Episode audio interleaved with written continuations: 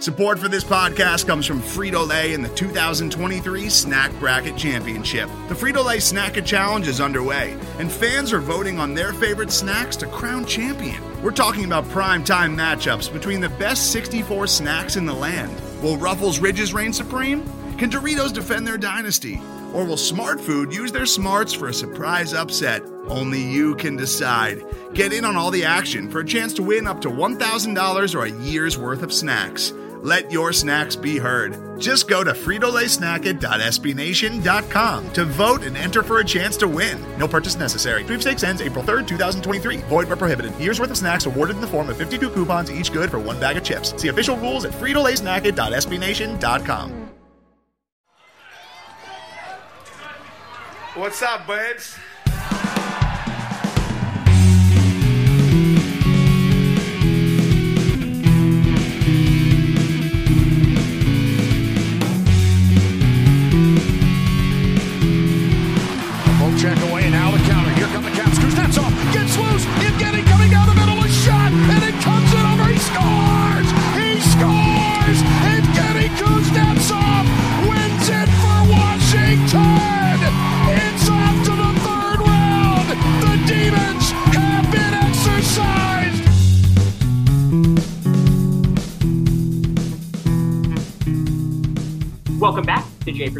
Radio. I'm your host Greg Young, and today, uh, first off, we have a we have a new intro, which is always exciting. Although uh, I, ha- I have Samantha Pellon who has not heard the new intro yet, so uh, I guess she'll she'll have to tune in. But uh, uh, I, I teased it uh, a little bit already, but uh, I am excited to be joined by Washington Post beat writer Samantha Pell. So Samantha, how are you doing today?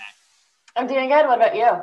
I'm doing well. I'm doing well. We were just kind of talking off mic that uh, I am currently planning a move to the Netherlands soon. So uh, that's been a, it's been a little bit of an adventure, but uh, I uh, can't wait to really kind of dive into that. So uh, all right, uh, I guess to kind of start, I I one thing that it seems like a lot of fans always want me to ask, and so I will ask it like a beautiful podcast host is. Kind of just like a little behind the scenes of like what it's been like to cover the team this year. And I'm curious because we talked before the Caps went into the bubble about just the process of how to like, you know, you had to basically quarantine for a while you had to do all this stuff.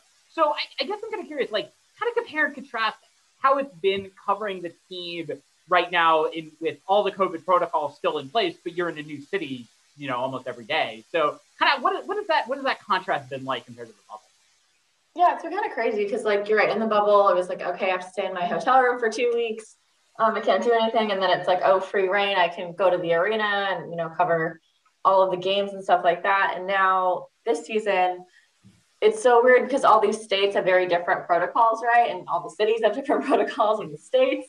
Um, so it's really different. But you know, with us being media, I'm allowed to travel. Um, I'm allowed to, you know, go across state lines and um, do things that other people maybe can't do. But it's still like we're following the same precautions, um, you know, as all the players and everyone else. So I'm still able to like, for example, like go out to dinner tonight and eat outside on a patio versus um, you know someone else with the team can't even leave their hotel room um, to like grab a coffee so we're living in two very separate worlds but we're still kind of doing the same things which is very odd um, but yeah it's been really interesting i mean i still can't talk to players in person i mean the closest i can get to guys is like today i was at the boston practice facility and like Dmitry Orlov saw me and gave me like a head nod from like a couple rows up from the ice and that's like pretty much as close as we're ever going to get to a conversation in person Yeah. um, so it's just it's a, it's, it's a very different world. Um, but I'm still very lucky to do what I do. It's just a lot different. You have to take a lot of precautions and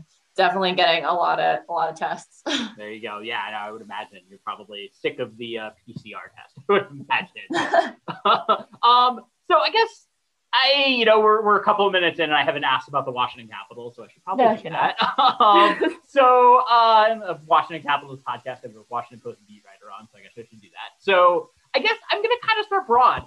Where, where are we at on the Caps right now? It, it seems like they're definitely playing better. Uh, they've had a full roster now for a while, but I'm kind of curious. Do you think this is a rounding into form, or do you think it's a we just played the Devils twice, we've been playing the Rangers, we've been playing a beat up Pittsburgh team? Kind of where, where, where are you at on that? Yeah, well, it's kind of funny. I think when the Capitals they were four one and one in their last six.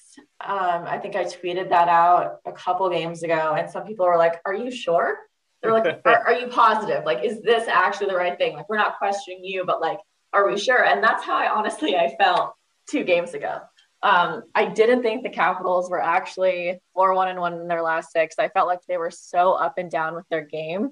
Um, honestly, that I didn't see them really stringing any wins together. And now the Capitals are on a three game win streak ahead of, you know, their two games against Boston. And I feel like the team is actually getting itself together as much as I'm like very hesitant to say that. Yeah. Um, but I feel like, you know, especially on the blue line, I think things are working. Um, I've been super impressed with, you know, a Justin Schultz. Um, and Nick Jensen has really stood out to me lately. Um, Chara with Jensen. I think, you know, Brendan Dillon and what he brings to this blue line is really good. So I think everything's starting to round itself out. I mean, Alex Ovechkin finally scores a goal. Um, Nicklas Backstrom, for some reason that he doesn't know of, is a scoring machine now. So I feel like everything's starting to get together. I think you know, if Kuznetsov does come back this week and play, then they really are at a full roster for the first time since, you know, the four Russians went on the COVID list now that Samsonov's back. So I think this is really like kind of a do or die kind of show up or not moment for the Capitals. So yeah, I'm really curious to see what this week is going to bring.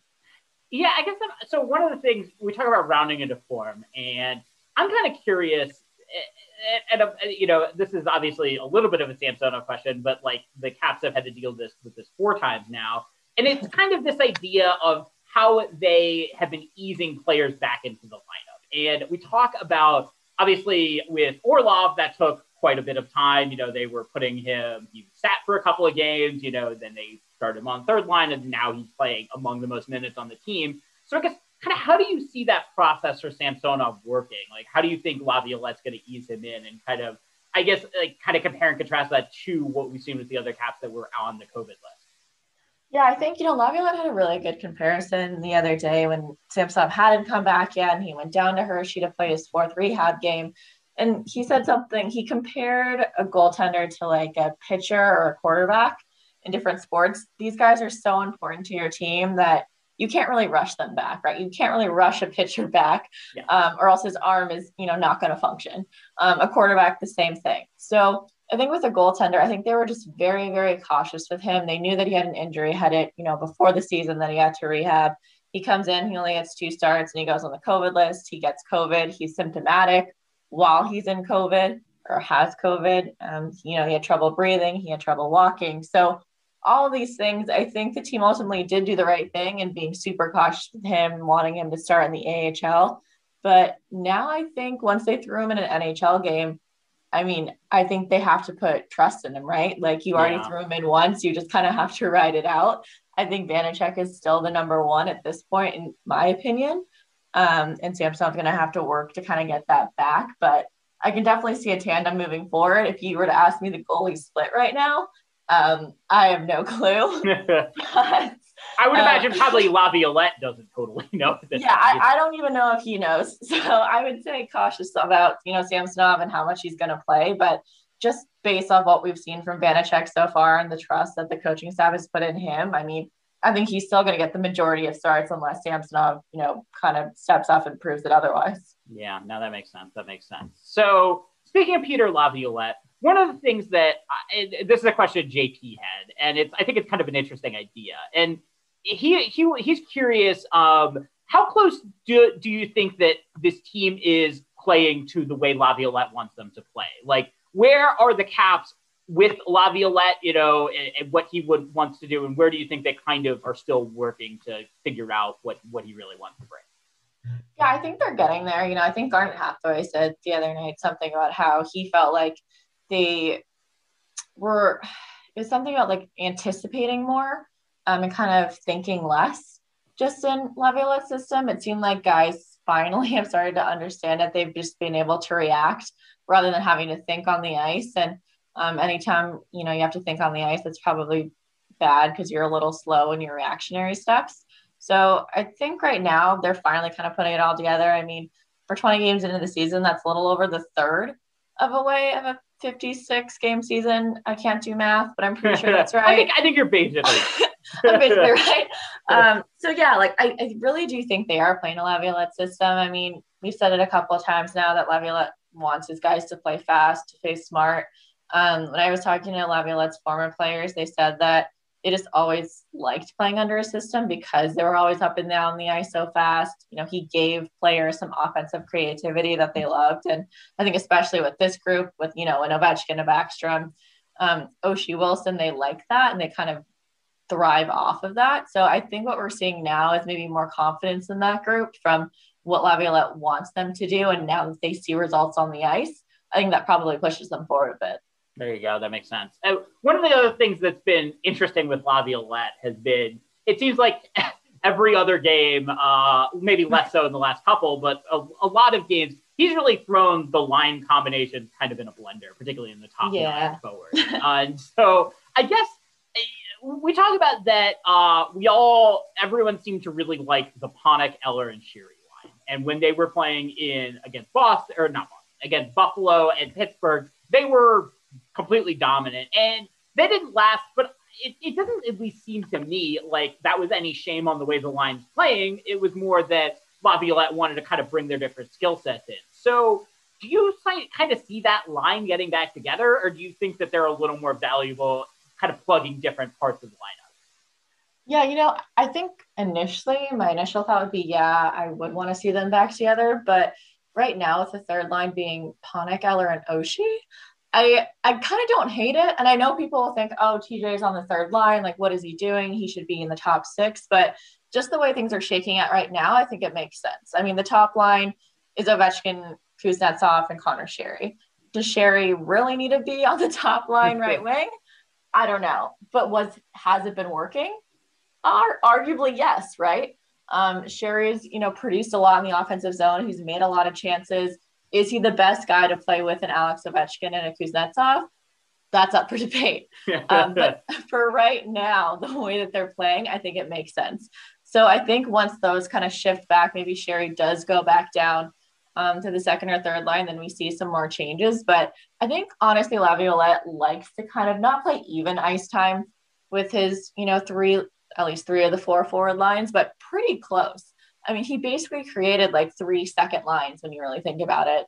And then you have the deadline. Yeah. Um, so it's been really interesting to see like who he uses in what situation and why. And I, I think that's probably going to keep on changing as, you know, more injuries pop up or COVID stuff pops up. Yeah. Well, and one of, one of the players that it seems like has kind of been, eh, at least I've noticed that his play five on five seems like it's fine, but he's maybe not getting the ice time is uh, mm-hmm. Jakub Vrana. And that's one thing yeah. that I know like he might have gotten benched a couple of games ago. It's still kind of unclear exactly what happened, but I guess I'm kind of curious where where are you at on Vrana's ice time, and uh, kind of what what do you think is the kind of cause of him getting maybe lower than some of the other top nine forwards? Yeah, well, it's kind of interesting because I know I was watching Vrana's ice time a couple games ago, and then I believe it was maybe that was three games ago, but two games ago, it seemed like Vrana was benched, right? I think that's what you're thinking of. It was yeah, like in the second period, he only had one shift in the last like 14 minutes in the second. Then he goes out, scores a goal. Um, but Laviolette kind of explained that away of saying that he saw TJ not having enough five on five time. So he actually benched Vrana, or he gave TJ more time, basically benching Vrana in the process. Oh, okay. um, so that was like to even out TJ's time. So I'm not sure now what to think about Vrana's ice time. If they wanted Oshie to get more over Vrana, but they needed some guy to come out of the lineup in that sense. And maybe in that moment, Laviolette felt like Vrana wasn't producing enough, or he maybe he wasn't hustling on defense or something like that. Um, but yeah, I mean, overall, I think it has been really interesting to see what Laviolette's done with him. I mean, he put him down on the fourth line very early in the season to kind of kickstart him, and then I think he had an assist that game when he bumped him back up to the second line. Yep. um, so Vrana, it feels like Vrana has been like on a mini journey in these like 21 yes. games, and we're just we're like still waiting to see what the consistent level of Jakub Vrana is. But I mean, two goals in the last two games, you've got to think that he's trending upwards. Um, so it'll be really interesting. I think I don't want to say like, okay, we're going to restart the season from right now, but I think this is a pretty big like restart point for this Caps team if they are fully healthy Wednesday against Boston. Yeah, and uh, one of the players that's going to make them uh, completely healthy, assuming he's able to go on Wednesday, is Evgeny Kuznetsov. And I'm curious kind of what you've seen from Kuznetsov because uh, like we ran the numbers at Japers Rink a few days ago, and his defensive numbers are surprisingly much better than you would have thought they would be. Uh, particularly given that he was maybe one of the worst defensive forwards in all of hockey the last few years. So I guess I obviously Kuznetsov's been on the COVID list, and he's kind of been had a little bit of a tumultuous year. But do you think that maybe he's starting to figure out what Laviolette wants? Do you think kind of? I'm curious how you think Laviolette's really impacting his game, and have you kind of noticed a little bit different of Kuznetsov this year? Yeah, I think that's a super good question. You know, I think with Kuznetsov, he is so up and down. He's very he's an emotional player, right? I think everyone can tell that. You know, you can tell if guys kind of play well um, based off of their emotions and their body language. And you know, I think since he's got back from the COVID list, obviously he has had kind of a rough start, you could argue. Um, but I think he has figured out the Laviolette system. I know I was looking at the numbers that Japers put out, and I was pretty shocked um, to see some of those stats tilting in his direction. I think just eye test wise, I mean, you don't really notice them on the ice. That's usually my go-to, right? It's if I don't really notice the guy, then he's not really producing. Or if I notice the guy for the wrong reasons, that's obviously yeah. bad. um, so for, I feel like for Kuznetsov, I just haven't noticed him. Um, so I think overall for a playmaker like him, you know, the last two years for what the potential he should do, he's not. Um, so I think sure. I, I think it'll be interesting to see what actually happens with him as we go further into the season. But I think he knows what Laviolette wants from him and vice versa. It's just applying that on the ice and maybe just finding that consistency um, you know, with an Ovechkin on that top line. I, I think they work well together. I'd be interested to see if Laviolette thinks so too, um, if they're both fully healthy and see if they actually stick with the line combination with them on the top. Yeah. So I'm gonna I'm gonna ask a Ovi question that is not an Ovi contract question that I uh and then we're we're gonna take a quick break and then on the other side I'll uh yeah, I got a couple more questions for Samantha here. But I'm kind of curious. Uh, I know we have talked about in the past and then on a past Japers Rink radio episode about I, what I kind of have called the Ovechkin puzzle in terms of trying to mm-hmm. figure out the right center to play with him. And I, lately, it seems like Laviolette's kind of thinking about that too in a lot of ways. Obviously, he's played Ovechkin with Eller, which is not a combination we're super used to yeah. over here. So I guess kind of what what do you think that the different centers bring, and kind of where do you see Ovechkin's natural home being?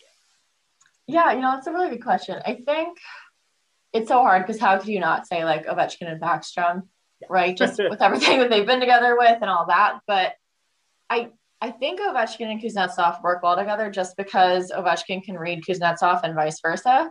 Um, I feel like with Kuznetsov's kind of skill and just the way he skates, I think opens up a lot for Ovechkin. Um, but then it also, I think, it depends on the right wing. Like I really like Tom Wilson on Ovi's right wing. I think that makes a bunch of sense. I think it opens up the ice more. Um, but Lars has also been super interesting. I think Ovechkin answered a question the other night of, you know, yeah, it took some time for, you know, me and Lars to figure each other out basically.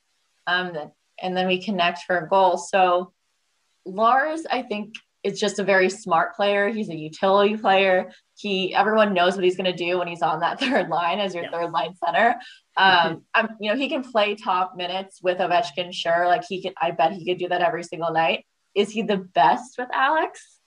I'm not 100% convinced. and I'm not sure Laviolette's 100% convinced either because I think he would have left Eller on the top, even if there was a slight chance that Kuznetsov wouldn't play tomorrow. But Kuznetsov was back on the top line at lines today. Um, so that's that's what I'm leaning to. But I mean, it's hard to argue against any three of them, right? They've played with Alex for so long. I'm sure any of them could just fill in and do a good job. Yeah, well, and I, Lars Eller, famously one of the more kind of candid capitals, I think would would be first to admit that uh, you know he probably didn't expect to be playing a ton with Ovechkin this year. Yeah. Um, yeah. So, um, all right, with that, we're going to take a quick break. On the other side, I am going to ask uh, Samantha Pell about Ovi's contract situation, the never ending scoring Nicklas Backstrom, and uh, her thoughts on uh, the return of hockey fans uh, to building. So, uh, stay tuned. Welcome back to Japers Rink Radio. I'm still here with uh, Samantha Pell. And Samantha, we got a question, and I'm kind of curious. Have you heard anything about Ovechkin's contract situation, and kind of what do you think is going on with yeah, you know, I haven't heard lately about his contract situation. I think we're supposed to get an update probably in the next couple weeks. Um, but with him, I don't think there's any reason to panic. Um, yeah. You know, he's made it very clear in the past. We kind of talked about it before the season of just, you know, he wants to stay in Washington. Management feels the exact same way. I think timing wise, I mean, I've seen some crazy things where I think the Capitals could maybe leave him, ex- like they could not sign him, um, just so that they could like basically leave him unexposed for the expansion draft.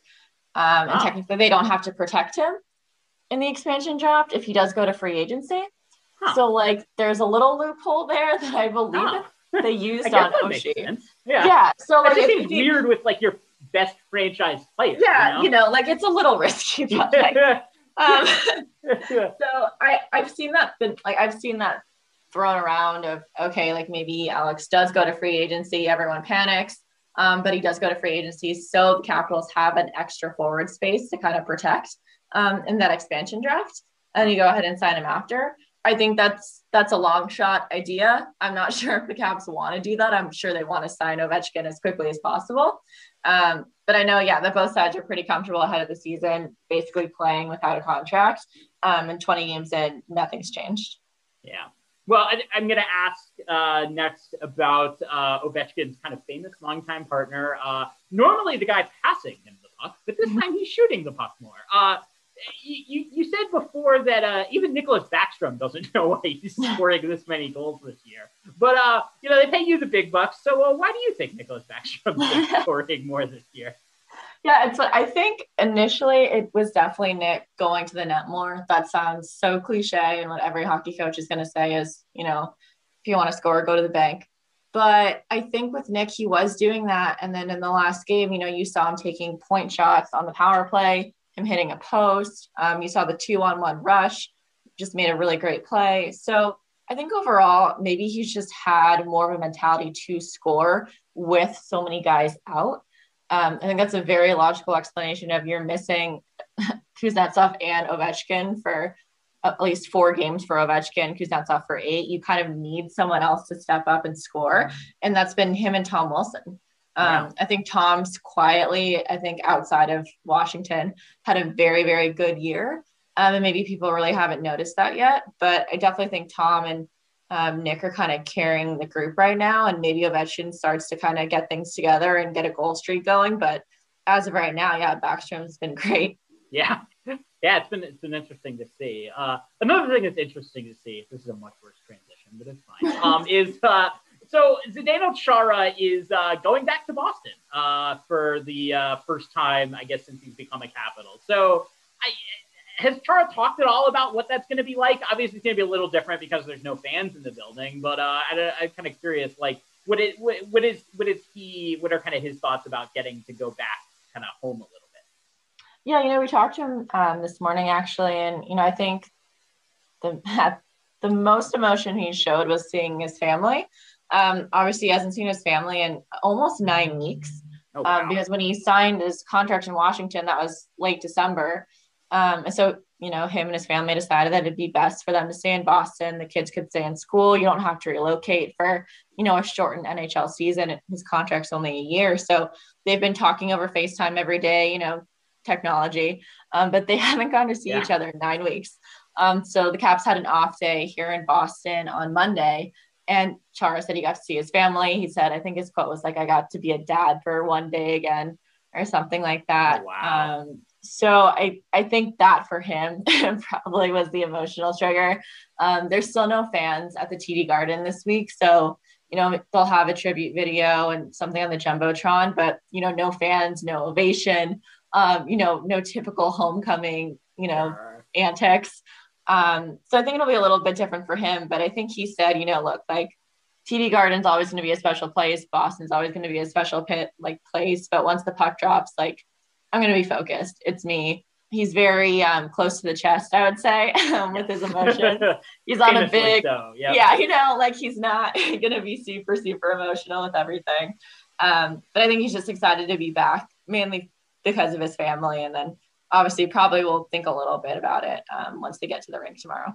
Yeah, well, uh, not not not being able to kind of see friends and family, I would imagine hits, hits home to a lot of us. But uh, I would imagine especially Chara. One of the things that I know we had kind of we've kind of hit around this a little bit, but you just tweeted uh, something I think kind of interesting, which is uh, you're gonna the Washington Capitals are gonna see fans in a you know in, in, a building for the first time in a while. So I guess you started as the Washington Post beat writer with fans, kind of in the building and regularly kind of you know interacting and doing all that kind of stuff. And really, since obviously the bubble, there's been no fans. So I guess I'm kind of curious, like I, reflect on that a little bit. Like, how has that been different just as a, not just even as a beat writer, but also just as a fan being in these kind of buildings that are empty? And what is it, what do you think it's going to be like maybe for the players and also just kind of, I don't know, like watching wise to have, to have fans back when the uh, Caps play the Flyers on Sunday?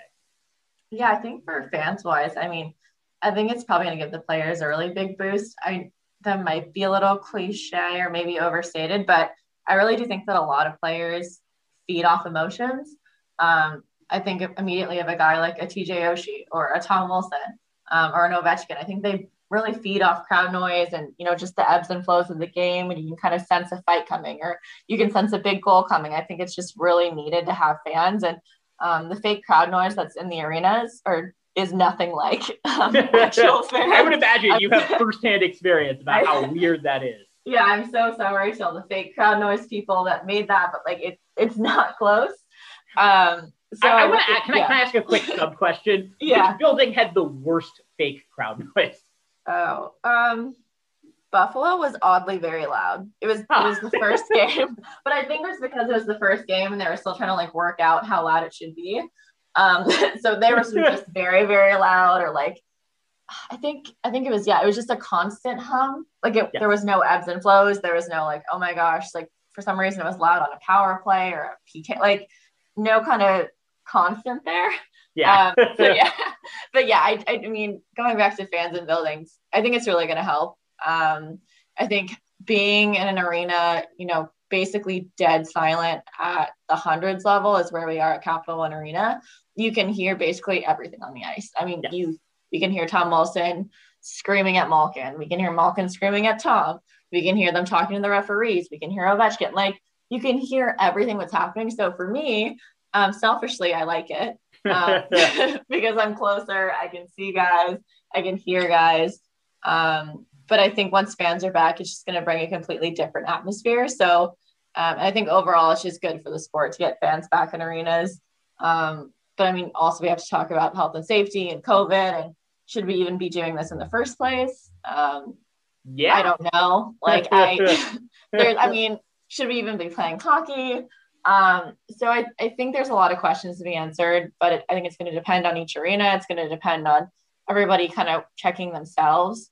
Um, and, you know, being aware of should I even go to this game? Um, it's going to depend on what are the limits. I think in Philly it was like over 3,000 fans. Ooh, that seems um, like a lot. Which seems like a lot. Yeah. Um, but you know that in New Jersey it was only like a thousand fans are being allowed. So everyone's different. You know, back to just me traveling. Like everywhere is different. All the rules are different. Yeah. Um, all your questionnaires are different. So I'm I'm a little wary, I think, about it all, but if everyone's safe and we can kind of do contact tracing and you can tell if there is a spread, um, I guess this is the safest route that we have to go.